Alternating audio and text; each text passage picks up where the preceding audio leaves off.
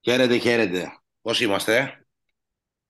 Γεια σου, Άκη, μια χαρά. Είμαστε, είμαστε πανέτοιμοι, σε full φόρμα και ετοιμαζόμαστε για το τελικό. Άντε να δούμε. Ε, ξε, ε, ξεπεράσαμε το, ε, τα του πρωταθλήματος. Ναι. Γεμίσαμε που λένε, γιατί λένε όλοι αδειάζουν μετά το ποτέ. Εμείς είμαστε γεμάτοι και περιμένουμε να δούμε αν θα καταφέρει η ΑΕΚ να κάνει το double μετά από τόσα χρόνια. Να σου πω την αλήθεια. Άλλοι ήταν αγέννητοι τότε. Εγώ ήμουν αγέννητος. Εσύ ήσουν αγέννητος, εγώ ήμουν εγγρομή με το εργοστάσιο των γονιών μου. Ναι. Και το ακούγαμε στο Πούλμαν. Γινόταν χαμός βέβαια, γιατί ήταν όλοι αξίδες εκεί στο εργοστάσιο. Χαμός. Το ακούγαμε στο Πούλμαν και μετά, δεν ξέρω, κάποια μέρα αργότερα ήταν τα στιγμιότυπα. Ο μετά, πατέρας μου ήταν σε αυτό. Ε, ήταν μέσα. Ε. Ήταν μέσα, φαντάσου, δηλαδή για πόσα χρόνια μιλάμε, ήταν φοιτητής ο πατέρας μου. Και τώρα είμαι εγώ σαράντα χρονών κοντεύω, ας πούμε. Δηλαδή, είναι, δηλαδή μιλάμε για τρεις. Αν είχες μπει σε σχολή, μπορεί να είσαι και εσύ ακόμη φοιτητής. Ναι, σωστό. Όχι, ήταν κανονικός φοιτητής τότε αυτός. Ναι, μπράβο. Ε, αλλά... Αφού δεν ήταν σαραντάρης φοιτητής, ήταν κανονικός. Ναι, ναι, ναι. Δείχνει πόσο ιστορικό είναι το, ναι, ναι. το double. Το, το άγγιξε άεκα δύο φορές. Το double, εγώ ήμουν και στα τρία που άγγιξε. ενενήντα τρία ενενήντα έξι, αυτά δεν λέμε. ενενήντα τρία. Το ενενήντα τρία. Α, το ενενήντα τέσσερα. Το ενενήντα τέσσερα στα πέναλτι. Όχι. Το, το ενενήντα τέσσερα. Εγώ χάσαμε τελικό στα πέναλτι, ρε Κώστα, με τον Μάρκο. Το ενενήντα τέσσερα ήταν τα πέναλτι, ναι. Σίγουρα ήταν το ενενήντα τέσσερα. Πώς ήταν το ενενήντα τρία. Όχι, όχι, όχι, σίγουρα. σίγουρα. Το τρίτο πρωτάθλημα ήταν αυτός. Ναι, ναι. Το ενενήντα τρία είχαμε αποκλειστεί από τον Ολυμπιακό στον ημιτελικό. Το θυμάμαι γιατί ήταν το πρώτο μου παιχνίδι στη Φιλαδέλφεια. τρία δύο. Α, ναι, ρε, μπράβο, μπράβο, μπράβο, μπράβο. Ναι. Ξεκίνησες καλά. Ναι. Ε, το ενενήντα έξι χάσαμε το πρωτάθλημα. Ναι. Τελευταία στιγμή. Και το δεκαοκτώ. Και το δεκαοκτώ, εντάξει, ήταν ε, η χειρότερη ΑΕΚ που έχω δει στη ζωή μου σε τελικό κυπέλλο. Ναι. Ακόμη και από το τρία μηδέν, δηλαδή, από τον Ολυμπιακό, εκεί ήμασταν χειρότεροι, εγώ πιστεύω.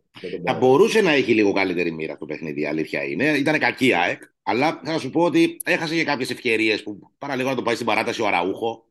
Ένα, μία ευκαιρία αυτή. Αυτή ήταν, ναι. Έπιασε και το πέναλτι ο Μπάρκας. Μας διαλύσανε. Ναι, όχι, πολύ κακή, πολύ κακή εικόνα. Ήταν ομάδα. Αλλά ήταν κυρίως της ΑΕΚ το θέμα, όχι του ΠΑΟΚ. Δηλαδή, εντάξει, ήταν καλός ο ΠΑΟΚ. Αλλά... Ήταν και αυτή με το μαχαίρι στα δόντια, γιατί είχε γίνει όλα ναι, αυτή η ναι, φασαρία. Με το μαχαίρι στα δόντια και εμείς ήμασταν. Ε... Με τις παντόφλες.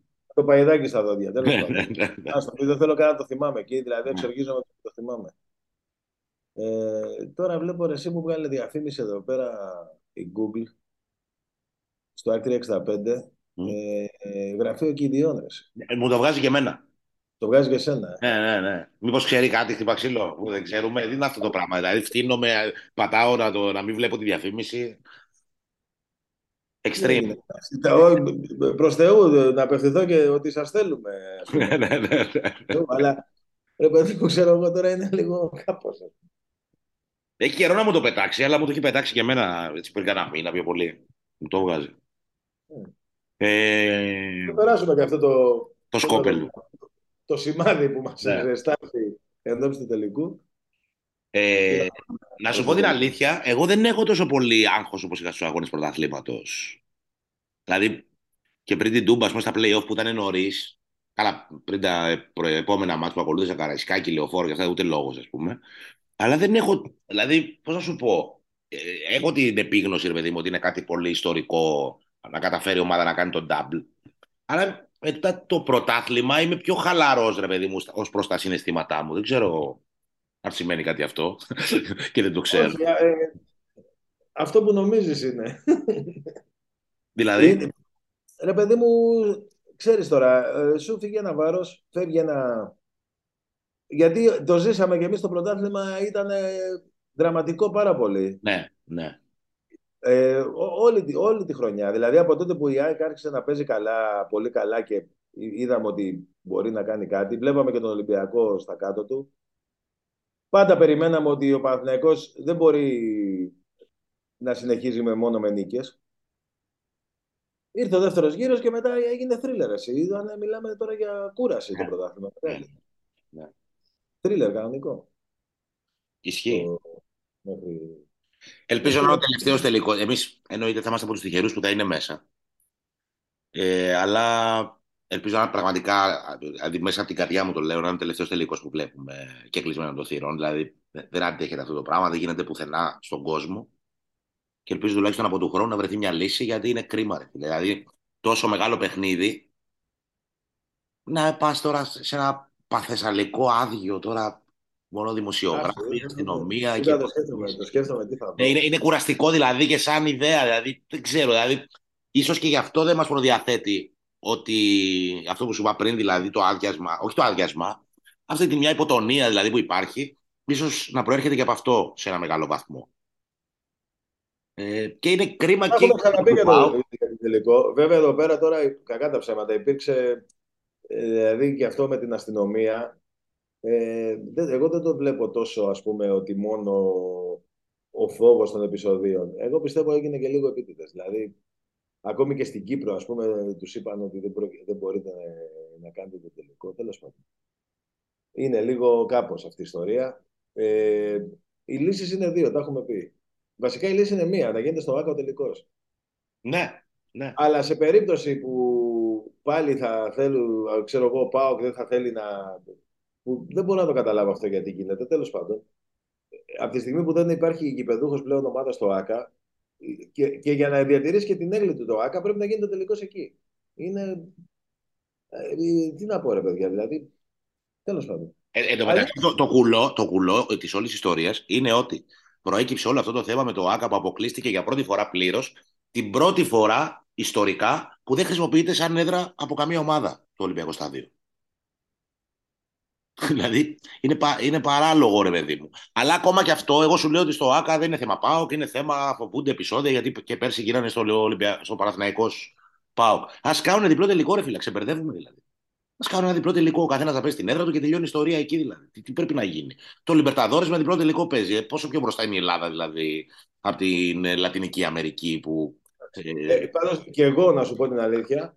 Ναι. Βέβαια τώρα χίλιες φορές θα ήθελα, ας πούμε, και ας ήταν κυρεβά στην Τούμπα που λένε, ρε παιδί μου, χίλιες φορές να γινόταν διπλός τελικός από το να είναι σε άδειο γήπεδο στο Βόλο. Αλλά εγώ θέλω ένα τελικό για να γίνει στο ΟΑΚΑ αυτό. Ρε ρε Κωνσταντινά, τώρα ξέρεις τι, δεν ψάχνουμε το ιδανικό, εδώ ψάχνουμε το μη χειροβέλτιστον όπως είναι τα πράγματα. Και είναι κρίμα, ρε φίλε, και για την Ελλάδα και για το ελληνικό ποδόσφαιρο, είναι κρίμα τώρα αυτός ο διασυρμός, ας πούμε, στην Κύπρο, στο ένα, στο άλλο που. Είχαν θέματα, δεν ξέρω τι, και να, να μην ξέρουμε για πόσο καιρό που θα γίνει ο τελικός. Και είναι κρίμα για τις ομάδες, είναι κρίμα για όλους. Και είναι κρίμα και για τον κόσμο. Δηλαδή, ο κόσμος της ΑΕΚ, ε, ε, υπάρχει ένα ενδεχόμενο να κάνει η ΑΕΚ τον double, που δεν το ζει. Δηλαδή, οι, οι τρεις τελευταίες γενιές ΑΕΚτζίδων δεν το ζήσανε τον double. Και να μην είναι μέσα στο γήπεδο. Και να μην είναι μέσα στο γήπεδο ο κόσμος, ρε φίλε. Και να περιμένουν την ομάδα μέσα στα μεσάνυχτα στην Ελλάδα. Αν το κάναμε με ρεβάν στην Τούμπα. Ναι, οκ. Okay. Εντάξει, είναι διαφορετικό όμως. Άλλη... Έχει, καλύτερο, άλλη... Βέβαια, ναι, καλύτερο. Έχει άλλη χάρη γι' αυτό. Ε, όχι αυτό το πράγμα, το... η ασπρίλα, αυτό το καταθλιπτικό πράγμα. Είναι κρίμα, αλήθεια. Ε, δεν ξέρω πώς τα μπλέξανε και όλο αυτό ξεκινά από αυτό που λες εσύ. Ό,τι έπρεπε να γίνεται στο ΟΑΚΑ και δεν έχει καμία δουλειά οποιαδήποτε ομάδα να έχει ένσταση γι' αυτό, ρε φίλε. Τι σημαίνει τώρα να γίνει τελικός για τη με δικαιοσύνη, για τους φιλάθλους της Μακεδονίας και ιστορίες για γρίους. Δεν μπορώ να τα καταλάβω εγώ αυτά τα πράγματα. Και δεν γίνονται και σε άλλη χώρα αυτά τα πράγματα. Δεν μπορώ να καταλάβω. Και στην τελική, να σου πω και κάτι. Εσύ τι πιστεύεις, δηλαδή, γιατί έχουμε υπάρξει κι εμείς, ρε φίλε, και, και εκδρομής και χίλια δύο. Οι παοκτζίδες, δηλαδή, δεν γουστάρουν να κάνουν μια εκδρομή στην Αθήνα. Εγώ μπορώ να φανταστώ ότι μεταξύ τους θα τα συζητάνε αυτά οι παοκτζίδες ή οι οπαδοί, ας πούμε. Μπορώ να το καταλάβω αυτό. Οι αεκτζίδες, άμα τους έλεγες πάμε να κάνουμε ένα τελικό στη Θεσσαλονίκη, πόσα πούλμαν, ξέρω εγώ, δεν θα γουστάραν όλοι αυτοί να πάνε. Η νοοτροπία του οπαδού, θέλω να πω, είναι μακριά από αυτό που προσπαθούν. Από αυτό το οποίο προσπαθούν να προστατεύσουν θεωρητικά τον κόσμο του ΠΑΟΚ. Ε... Πάντως, για το συγκεκριμένο, από ό,τι ξέρω εγώ και ο ΠΑΟΚ είχε πιέσεις από τους οπαδούς ότι και καλά μην κάνουμε ό,τι λέει Αθήνα και τέτοιο. Δηλαδή, okay. δεν... δεν αν ήταν από την αρχή, μπορεί να το βλέπαν αλλιώς. Αλλά μετά, ξέρεις, όταν έπεσε στο τραπέζι, μήπως γίνει αλλαγή. Που δεν θα μπορούσε να γίνει βέβαια, γιατί ήταν έτοιμος ο Μαρινάκης να, να κάνει προσφυγή στο διαιτητικό και δεν, δεν θα μπορούσε. Ή στο Βόλο θα γινόταν ή στην Κύπρο. Ναι, ναι. Όπως έλεγε η προκήρυξη, εν περιπτώσει. Ή Βόλο ή εξωτερικό. Τέλος πάντων, εντάξει, ας ελπίσουμε ότι από του χρόνου θα λυθεί αυτό το πράγμα και δεν θα μπουν αυτά τα παράλογα στην προκήρυξη της ΕΠΟ που δεν μπορεί κανένας να καταλάβει. Να πούμε για την ΑΕΚ Β ότι ισοφάρισε στο ενενήντα πέντε. Ναι. Καλά είναι. Πήραμε τον βαθμό. Είναι σημαντικό αυτό. Ναι. Σημαντικό. Ε, και εκεί τώρα πάει για μεγάλο ξεκαθάρισμα το καλοκαίρι και στο ρόστερ. Ναι, συλλογικό, ναι. Ρίξε πολλά πράγματα η φετινή σεζόν, ναι. Ανέβηκε ο Ζήνη. Να δούμε τώρα αν και του χρόνου θα υπάρχει κάτι. Εντάξει, στην ουσία, εγώ θα ξέρετε, ο Ζήνη έτοιμος ήρθε για την πρώτη ομάδα. Εγώ πιστεύω. Ναι, αυτό δεν είπα ότι τέτοιο, ότι τον έφτιαξε η ΑΚΒ, αλλά ξέρεις τι, αν, αν δεν υπήρχε η ΑΚΒ, μπορεί να μην ερχόταν. Καταλαβαίνεις. Δηλαδή... Ναι, σωστό, σωστό είναι αυτό. Ναι, αυτό. Του χρόνου βόρειο όμιλο. Ναι, δύσκολα τα πράγματα του χρόνου. Πιο δύσκολα. Υπάρχει και υποβιβασμός. Ναι. Δηλαδή, όποιος πάει γάμε αυτό εκεί. Με την ίδια πορεία φέτος του χρόνου θα κινδυνεύαμε, η ομάδα. Yeah. Ε, αλλά πάει για ξεκαθάρισμα και εγώ ακούω ότι ψάχνει και, δηλαδή και άλλες περιπτώσεις Ζήνη. Yeah. Νομίζω αυ- αυτό είναι το ιδανικό και ό,τι πιο σύγχρονο ε, μπορεί να κάνει η δεύτερη ομάδα της ΑΕΚ. Δηλαδή να πάει να φέρει παίχτες από το εξωτερικό σε νεαρή ηλικία. Ε, Κοιτάξτε, να βρεις έστω δύο-τρεις να βρεις εξελίξιμους είναι σημαντικό. Είναι σημαντικό. Καλά, εννοείται αυτό. Τέλος υπάρχει και κάπου δεκαεννιά, κάποιο παιδί θα ανέβει και από εκεί. Έχουν μια πεντάδα παιδιών που είναι έτοιμα για το βήμα στην ΑΕΚ Β. Ναι. Και εγώ αυτό γνωρίζω, οπότε ναι. Να δω. Εντάξει, σε κάθε περίπτωση πάντως έχει ενδιαφέρον αυτό το πράγμα. Ε, καλό είναι, κακό δεν είναι. Ναι. Πάμε τώρα στην ομάδα, να δούμε τι γίνεται. Καταρχάς, δεν έχουμε κάποιες ενδείξεις μέχρι τώρα τι θα γίνει με δεκάδα. Τι πιστεύεις ε... εσύ? Δεν το ξέρω. Τι να σου πω τώρα.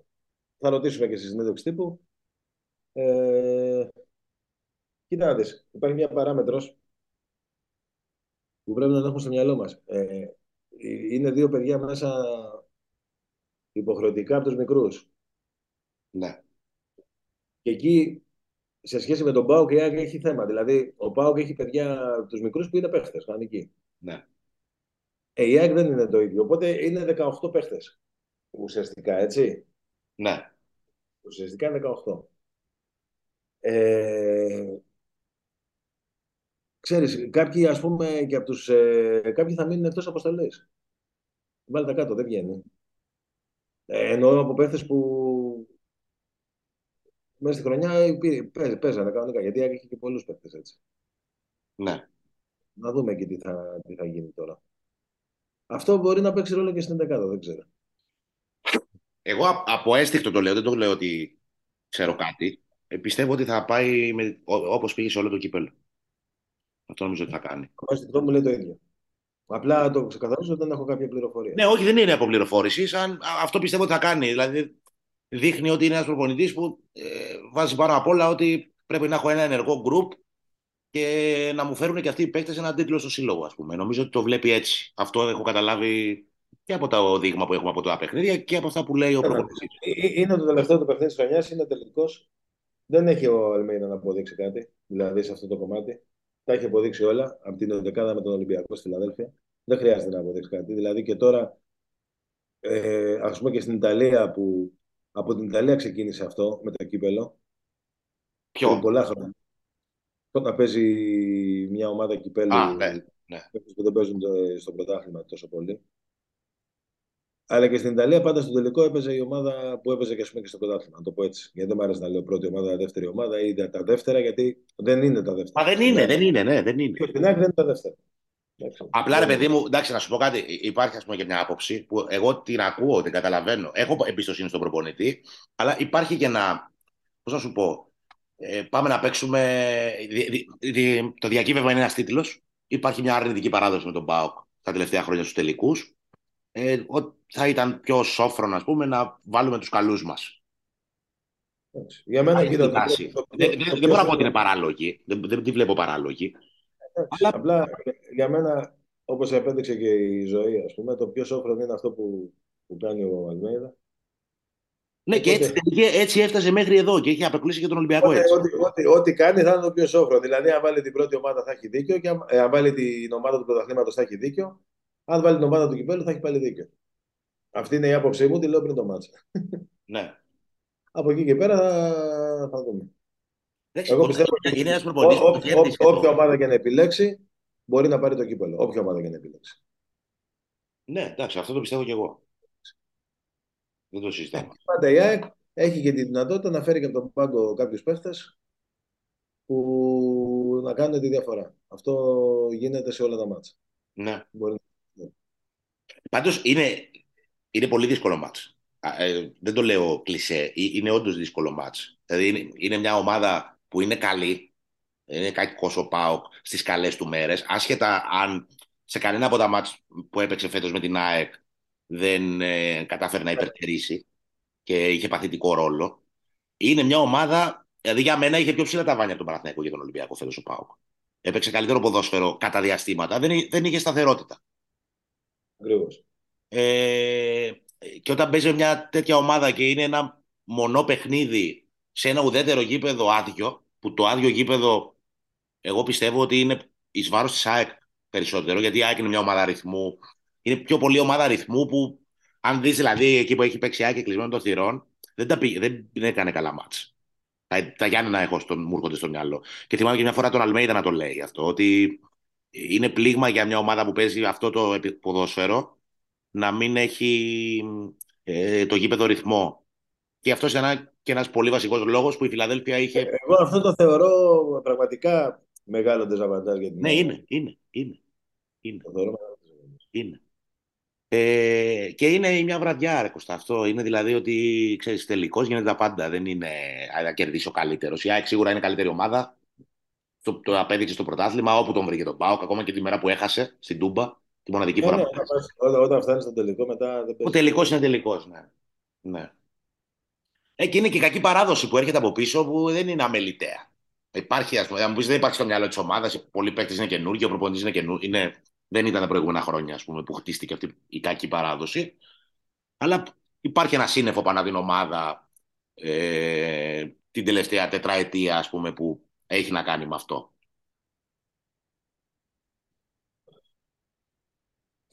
Α, εγώ δεν ξέρω. Μ' ακούς?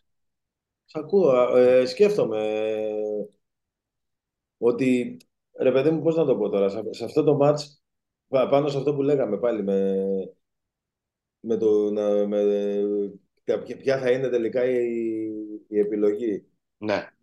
Νομίζω ότι ό, ό, όποια, και να είναι, όποια και να είναι η επιλογή, εκτός ότι θα έχει δίκιο ο Αλμέιδα, όπως είπα, όπως είπα νωρίτερα, είναι μια ομάδα που μπορεί να πάρει το, το κύπελλο και, και θα πάει για να πάρει το κύπελλο. Απλά, ξέρεις τι, ε, επειδή είμαστε περίεργος κόσμος, ε, αυτό το παιχνίδι πραγματικά είναι δύσκολο. Δηλαδή, είναι ένας τελικός, ο τελικός, επειδή είναι τελικός είναι δύσκολος. Δηλαδή, έχουμε δει σε τελικούς ομάδες που μέσα στο πρωτάθλημα είχαν τεράστια διαφορά μεταξύ τους, να έρχεται ο τελικός και να βλέπεις δύο ομάδες να παίζουν στα ίσα και τελικά ή να κερδίζει... Να γίνεται, ας πούμε, η εντός εισαγωγικών έκπληξη να κερδίζει αυτός που δεν ήταν τόσο καλός ή εντάξει, θα κερδίζει ο άλλος πολύ δύσκολα. Έτσι περιμένω και αυτό το παιχνίδι. Τώρα, από έτσι, πέρα, θα... έτσι πιστεύω θα είναι. Δεν μου πώς θα εξελιχθεί. Ε, σί, σίγουρα ε, έχει και αυτό το παρελθόν.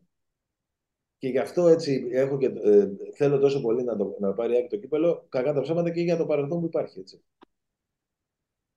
Ε, σίγουρα. Εννοείται. Γιατί μετράει στην ψυχολογία μιας ομάδας. Ένα... Είναι σαν αυτό που λέγαμε με τα ντέρμπι, ρε Κωστά. Δεν μπορούσε η ομάδα να κερδίσει ντέρμπι τα προηγούμενα χρόνια. Ξεκίνησε φέτος, κέρδισε τα πρώτα ντέρμπι και μετά έβλεπες πώς έβλεπε και η ίδια η ΑΕΚ τον αντίπαλο, αλλά πώς ερχόταν και ο αντίπαλος, ας πούμε, ειδικά στη Φιλαδέλφεια και εκτός έδρας. Δηλαδή, ο αντίπαλος δεν την αντιμετώπιζε την ΑΕΚ, δεν την έβλεπε την ΑΕΚ όπως την έβλεπε τα προηγούμενα χρόνια. Υπήρχε ένας φόβος αγωνιστικός. Έτσι γίνεται και, έτσι είναι και με το, με το κύπελλο και με κάθε αρνητική παράδοση που χτίζεται σε μια ομάδα. Ε, ένα, εκτός από το ότι η ΑΕΚ είναι καλύτερη ομάδα από τον ΠΑΟΚ, φάνηκε μέσα σε όλη τη χρονιά.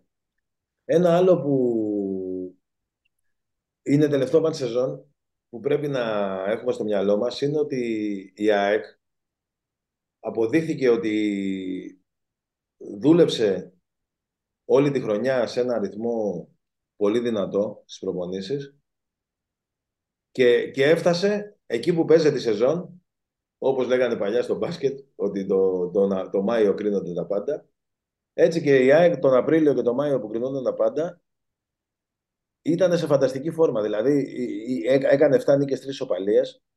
Ουσιαστικά ε, έπαιξε δύο παιχνίδια με τη μισή ομάδα άρρωστη.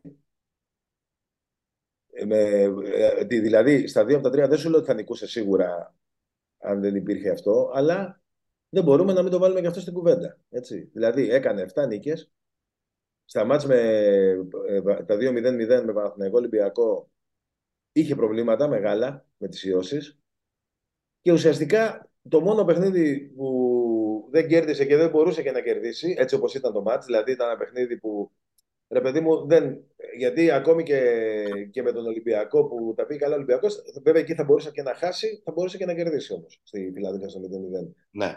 Το μηδέν μηδέν της Λεωφόρου θα μπορούσε μόνο να κερδίσει. Δηλαδή, εκτός, εντάξει, θα, ο Παναθηναϊκός έκανε μια ευκαιρία, ρε παιδί μου, τι, τι φιλοδοξία να έχεις με μια ευκαιρία. Ε, να, να πάρεις ένα τέτοιο παιχνίδι, ας πούμε. Ε, σίγουρα. Ενώ η ΑΕΚ είχε τις ευκαιρίες που είχε, τις μεγάλες, τουλάχιστον τρεις, που μπορούσε να πάρει το μάτς. Ουσιαστικά δηλαδή έκανε τα τέλεια, τα τέλεια play-off. Και αυτό συνεχίζεται. Δηλαδή δεν, δεν άλλαξε κάτι. Ε, μας φαίνεται λίγο μακρινό τώρα, επειδή. Και όχι μόνο αυτό, για να σου πω και κάτι άλλο απάνω σε αυτό που λες, ρε Κώστα. Η ΑΕΚ πήγε στη Λεωφόρο ε, και ταλαιπωρούνταν πόσοι παίχτες, ας πούμε, από ίωση. Η εικόνα που είχε στο παιχνίδι ήταν πέντε σκάλες πάνω από τον αντίπαλο. Την επόμενη εβδομάδα ο αντίπαλος, ο ίδιος αντίπαλος, δηλαδή ο Παναθηναϊκός, πάει στο Καραϊσκάκι και με τα προβλήματα αυτά που ανακοινώθηκαν ότι υπήρχαν με τον κορονοϊό και όλα αυτά, ε, το, το έκανε σημαία ότι δεν μπορούσε να διεκδικήσει το πρωτάθλημα εξαιτίας αυτού. Η ΑΕΚ πήγε με τις ιώσεις και ήταν καλύτερη στη Λεωφόρο. Δηλαδή, επειδή εγώ, ρε παιδί μου, είμαι και ανώμαλος, το είδα το παιχνίδι. Ποιο παιχνίδι? Καραϊσκάκι. Ναι. Εμένα μου φαίνεται ο Παναθηναϊκός πιο καλός από ότι με εμάς. Βέβαια να μου πεις δεν έπαιζε με την ΑΕΚ, έπαιζε με τον Ολυμπιακό. Οκ, okay, εντάξει. Δεν κατάλαβα κάτι δηλαδή. Και μάλιστα το καλό του διάστημα ήταν στο τέλος που υποτίθεται ότι πρέπει, έπρεπε εκεί η ασθένεια να τους έχει καταβάλει. Ρε παιδί. Ναι. Ναι. Δεν έχει να λέει τώρα κάτι αυτό. Εντάξει, ο καθένας όταν χάσει κάτι, κάτι θα πει. Καλά, σίγουρα, ναι. ναι. Εδώ σίγουρα. Α, απλά το λέω έτσι, γιατί επειδή το φέρει κουβέντα να το πω. Πάντως είναι, είναι κουλό, δηλαδή, άμα το σκεφτείς, πώς γίνεται, ρε φίλε, με, τόσες, με τις ιώσεις που είχε η ΑΕΚ στη Λεωφόρο και με τους ανέτοιμους παίχτες που είχε τότε. Δηλαδή, αν δεν είχε τις ιώσεις, πώς θα ήταν η εικόνα. Δηλαδή, με, με, με τις ιώσεις κρέμονταν από τα δοκάρια. Έκανε δύο σούτο Παναθηναϊκός σε όλο το παιχνίδι, τρία, κάπου εκεί νομίζω, δεν θυμάμαι. Ε, τι θα γινόταν, ας πούμε. Τρομερό άμα το σκεφτείς. Αν δεν υπήρχαν οι ιώσεις τότε. Ε, τέλος πάντων, ναι. Ε, Εμένα με πείραξε λίγο η, αυτή. Η... Δεν με ενδιαφέρει τι λέει ο ένας και ο άλλος, εννοείται. Και σίγουρα οποιοδήποτε χάσει κάτι, αυτό που λες και εσύ, έτσι είναι. Ε, θα βγει και θα πει ότι εμείς χάσαμε αυτό για αυτό το λόγο, για παράδειγμα.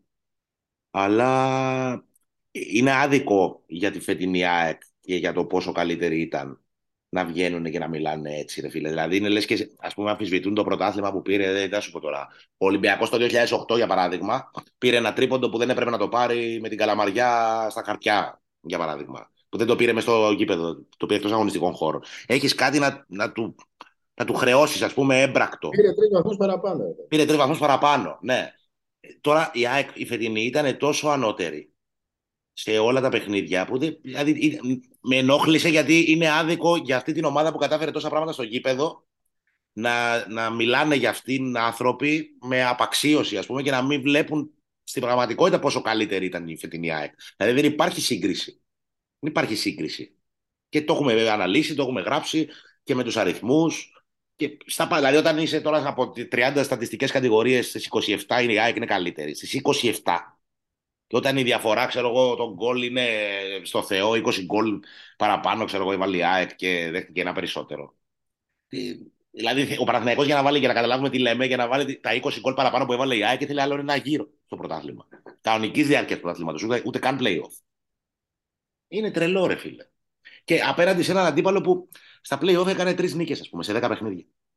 Τι πρωτάθλημα να πάρεις με τρεις νίκες στα δέκα παιχνίδια, τι, τι σου φταίει, ας πούμε. Τέλος πάντων, όπως και να έχει. Είναι. Ναι, α, είναι άδικο απλά να μην αναγνωρίζετε ο, ο καλύτερος όταν είναι τόσο καλύτερος. Εγώ σαν παράπονο το λέω. Γιατί πραγματικά ήταν πολύ καλύτερη η ΑΕΚ. Δηλαδή δεν υπάρχει σύγκριση, πώς θα το πω. Δεν γίνεται. Ούτε για αστείο δεν υπάρχει σύγκριση. Ε, ναι, και, και μιλάμε τώρα για μια ομάδα η οποία η, η αξίωσή της ήταν να πάρει το πρωτάθλημα στην ισοβαθμία και να εκμεταλλευτεί μια ανορθογραφία, στη, α, ακόμα μία της προκήρυξης που λέει ότι παίρνει το πρωτάθλημα ο πρώτος ε, της κανονικής διάρκειας, ας πούμε. Ούτε, δηλαδή δεν μπορούσε να υπερτερήσει πουθενάλλου. Κυνήγησε τις συγκυρίες ο Παναθηναϊκός, δεν του βγήκε και θεωρεί ότι τον κλέψαν. Οκ. Okay. Ο καθένας ό,τι πιστεύει, δεν αλλάξουμε εμείς το μυαλό κανένας. Το λέω σαν παράπονο αυτό, δεν το λέω. Όπως βλέπεις, λέω και αυτή η κουβέντα, παρότι βγήκε και μίλησε και ο Αλαφούζος μετά από τόσα χρόνια, ας πούμε, που ήταν εμφανιστεί. Ε, δεν κράτησε και πολύ. Οπότε δεν υπάρχει και μεγάλη. Πώς να το πω. Δεν είναι κάτι που το πιστεύουν, ρε παιδί μου. Ναι, δεν είναι. Ρε. Όχι. Δεν είναι. Κάτι που το πιστεύουν. Ε, εντάξει, πήρανε και τον Παπαδημητρίου.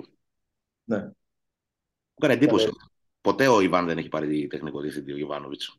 Ούτε στην Κύπρο, ε. Όχι, ποτέ. Άρα τι βλέπεις, βλέπεις τον Οκτώβριο, ευχαριστούμε τον Ιβάν. Ξέρω πως. Και πιστεύω ότι δεν μπορεί να μην έδωσε τη συγκατάθεσή του, ας πούμε, για να τον πήρανε, γιατί είναι πολύ προπονητό κεντρικός ο Παναθηναϊκός. Μήπως γνωρίζονται κιόλας από παλιά. Την ίδια περίοδο πάνω κάτω δεν παίξανε. Ή κάνω λάθος. Όχι, δεν παίξα. Κάπου εκεί κοντά παίξανε. Πιο μεγάλος ο Γιοβάνοβιτς. Πιο μεγάλος είναι σίγουρα ο Γιοβάνοβιτς, αλλά πρέπει να συμπέσανε κάπου. Ρε. Εκεί τέλη δεκαετίας ενενήντα. Ένας Ηρακλείου, ένας. Ναι, εντάξει, ναι, οκ. Okay. Δεν ξέρω, μου έκανε μεγάλη εντύπωση, ρε Κώστα. Δεν ξέρω. Δεν ξέρω πώς μπορεί να λειτουργήσει. Αυτό θα θέλει όλα. Να έχει ο ίδιος τον έλεγχο, ας πούμε. Όλα ελεγχόμενα, ναι. Ναι. Ε, ε... Πάντως και, και το ότι πήγανε στον Παπαδημητρίου κάτι δείχνει. Ε, πήγαν σε μια επιλογή που η μοναδική παράσταση που έχει από μεγάλη ομάδα Παπαδημητρίου είναι από την ΑΕΚ. Mm, εντάξει. Κοίτατε, είναι εδώ πέρα τώρα το, η δουλειά του τεχνικού διευθυντή στην Ελλάδα είναι πιο δύσκολη και από τον προπονητή. Δηλαδή, αν τα βάλεις κάτω. Δεν... Εντάξει, μπορεί να σκεφτείς και να πεις ναι, αυτός πέτυχε γιατί πήρε πρωτάθλημα. Δηλαδή, ξέρω εγώ, ο Λιμπερόπουλος. Τα τρία προηγούμενα πρωταθλήματα ούτε ξέρουμε. Εντάξει, με, μετά, ας πούμε, λέμε ο Μοντεστό ήταν αρχισκάουτερ στον, ε, στον Ολυμπιακό. Είναι, είναι, τέλος πάντων, είναι μια δουλειά στην Ελλάδα περίεργη του τεχνικού διευθυντή. Είναι ανάλογα το μοντέλο της ομάδας, ρε Κώστα, το πόσο σημαντικός είναι ο τεχνικός διευθυντής. Δηλαδή, υπάρχουν ομάδες που ήταν, είναι προπονητοκεντρικές. Για παράδειγμα, στην Ελλάδα. Οι πιο πολλοί τεχνικοί διευθυντές που έχουν μείνει χρόνια και έχουν κάνει μια πορεία είναι κάτω από την τέταρτη πέμπτη θέση. Κάτω από την τέταρτη πέμπτη. Τι εννοείς κατά την τέταρτη πέμπτη θέση? Εννοώ, ρε παιδί μου, ότι ας πούμε η ΑΕΚ ποτέ δεν συνδέθηκε ευθέως μια επιτυχία της μεγάλη ή κάτι με ένα τεχνικό. Α, της ιεραρχίας στην τέταρτη πέμπτη θέση εννοείς. Να φύγει ένας τεχνικός διευθυντής από την ΑΕΚ και να πάει μετά, ας πούμε, σε μια άλλη ομάδα στο εξωτερικό. Ναι. Εντάξει, τώρα παρακολουθήσουμε Παναθηναϊκό. Αλλά οι, οι τεχνικοί διευθυντές, για παράδειγμα, λέω τώρα που περάσαν από την ΑΕΚ, όλοι αλλάξαν τη δουλειά, ας πούμε. Αν εξαιρέσεις τον Δίβιτ το τέσσερα. Που ξανά έφυγε το έξι και ξανά έγινε τεχνικός διευθυντής το επτά στον Ολυμπιακό. Μετά έφυγε από τον Ολυμπιακό, πήγε στον Αστέρα, μετά δέκα χρόνια δεν την έκανε αυτή τη δουλειά. Ο Λιμπερόπουλος έφυγε από την ΑΕΚ, δεν ξανασχολήθηκε με αυτό το κομμάτι. Ε, ο Μαϊστόροβιτς έφυγε από την ΑΕΚ, δεν ξανασχολήθηκε με αυτό το πράγμα. Ή πήγε σε μια ομάδα μικρής Σουηδία, νομίζω, μετά από κάτι χρόνια. Δεν. Τι να σου πω, δεν δίνω και μεγάλη ιδιαίτερη. Πήγε, πήγε και άφησε τη δουλειά μετά από την ομάδα αυτή που λες στη Σουηδία. Ο Μαϊστόροβιτς. Ναι, ο Γκρέταρς, ας πούμε, έγινε τραπεζικός υπάλληλος μετά. Ναι. Τέλος πάντων. Δεν είναι τέλος. Δεν Δε, είναι κάτι. Το, για μένα το πιο σωστό μοντέλο είναι να, η μεγαλύτερη προσωπική. Όχι, δεν λέω να μην υπάρχει. Δεν λέω να μην υπάρχει και τα λοιπά. Απλά λέω ότι δεν είναι τόσο σημαντική η θέση όσο. Μα, στην ουσία, ρε Κώστα, σε ομάδες, ας πούμε, όπως η φετινή ΑΕΚ, για παράδειγμα. Που ο Αλμέιδα είναι μια προσωπικότητα που είναι πάνω από όλο το ποδοσφαιρικό τμήμα, ας πούμε, και το κέρδισε και με την πρώτη του χρονιά που πήρε το πρωτάθλημα. Ποιος τεχνικός διευθυντής, ας πούμε, μπορεί να έρθει και να του πει του Αλμέιδα, του κάνει το διευθυντή, για παράδειγμα? Είναι δύσκολο. Καταλαβαίνετε, θέλω να σου πω. Κοίτα, στην ΑΕΚ το καλό είναι ότι έτσι όπως είναι τα πράγματα, έχει βρεθεί ένας πολύ ωραίος τρόπος λειτουργίας. Ναι. Υπάρχει μια πολύ καλή οργάνωση πλέον. Και νομίζω θα φανεί και στις μεταγραφές αυτό. Ναι, αυτό που υπάρχει στην ΑΕΚ για μένα πιο πολύ πλέον και από τώρα θα υπάρχει ακόμα περισσότερο, πιστεύω, αλλά υπήρχε και από το προηγούμενο καλοκαίρι, είναι ότι υπήρχε η εμπιστοσύνη στην κρίση του προπονητή. Δικαίως υπήρχε. Τα προηγούμενα χρόνια, κανένας προπονητής. Υπήρχε, υπήρχε όμως και μεγάλη εμπιστοσύνη, όπως φάνηκε, του προπονητή σε, στη δουλειά που είχαν κάνει το τμήμα σκάουτινγκ, ο Κονέ κτλ. Δηλαδή, αν εξαιρέσεις τον Πινέδα, ας πούμε, όλοι οι άλλοι παίχτες είναι παίχτες που τους ενέκρινε ο προπονητής. Αυτό είναι το καλό. Δηλαδή ότι. Και επίσης υπάρχουν και παίχτες που δεν ενέκρινε ο προπονητής και δεν αποκτήθηκαν.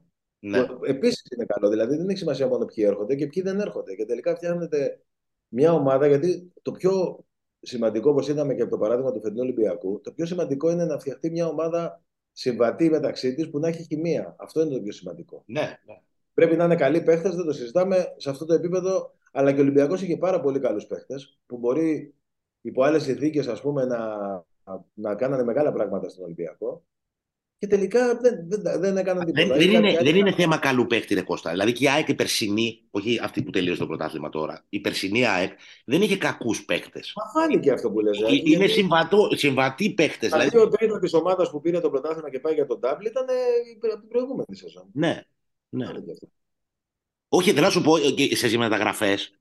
Ο συμβατός ο παίκτης, δηλαδή μπορεί να φέρεις έναν καλό παίκτη και να μην σου δώσει αυτά που σου δίνει ο Κατσίνοβιτς, για παράδειγμα, που παίζει, ξέρω εγώ, ε, που τον επέλεξε ο προπονητής ε, για τους χύψη λόγους. Ο άλλος παίκτης δεν σημαίνει ότι είναι κακός παίκτης. Απλά δεν είναι συμβατός. Και από τη στιγμή που υπάρχει το μυαλό της ομάδας ποδοσφαιρικά που είναι ο προπονητής, υπάρχει μια αρχή, μια μέση και ένα τέλος. Αυτό όμως το κέρδισε. Το καλό είναι ότι το, ότι το παιδεύει πάρα πολύ ο, ο Αλμέιδα. Ο Αλμέιδα, ναι. Για να πάρει την απόφαση. Ε... Και, και, και τελικά, ξέρεις, ό, όλες οι αποφάσεις που πάρθηκαν ήταν σωστές. Οπα, Κώστα, κλείνουμε, πέφτει το σύστημα. Ωραία, να ευχηθούμε νίκη. Ναι, double. double. Να είμαστε και καλά, θα... καλά να πάμε, καλά να γυρίσουμε. Ακριβώς, πάμε όλα. Εσύ και μακάρι να πούμε στη Φιλαδέλφεια μετά. Εντάξει, έγινε. Έγινε, για χαρά. Καλό, καλό απόγευμα σε όλους. Για χαρά.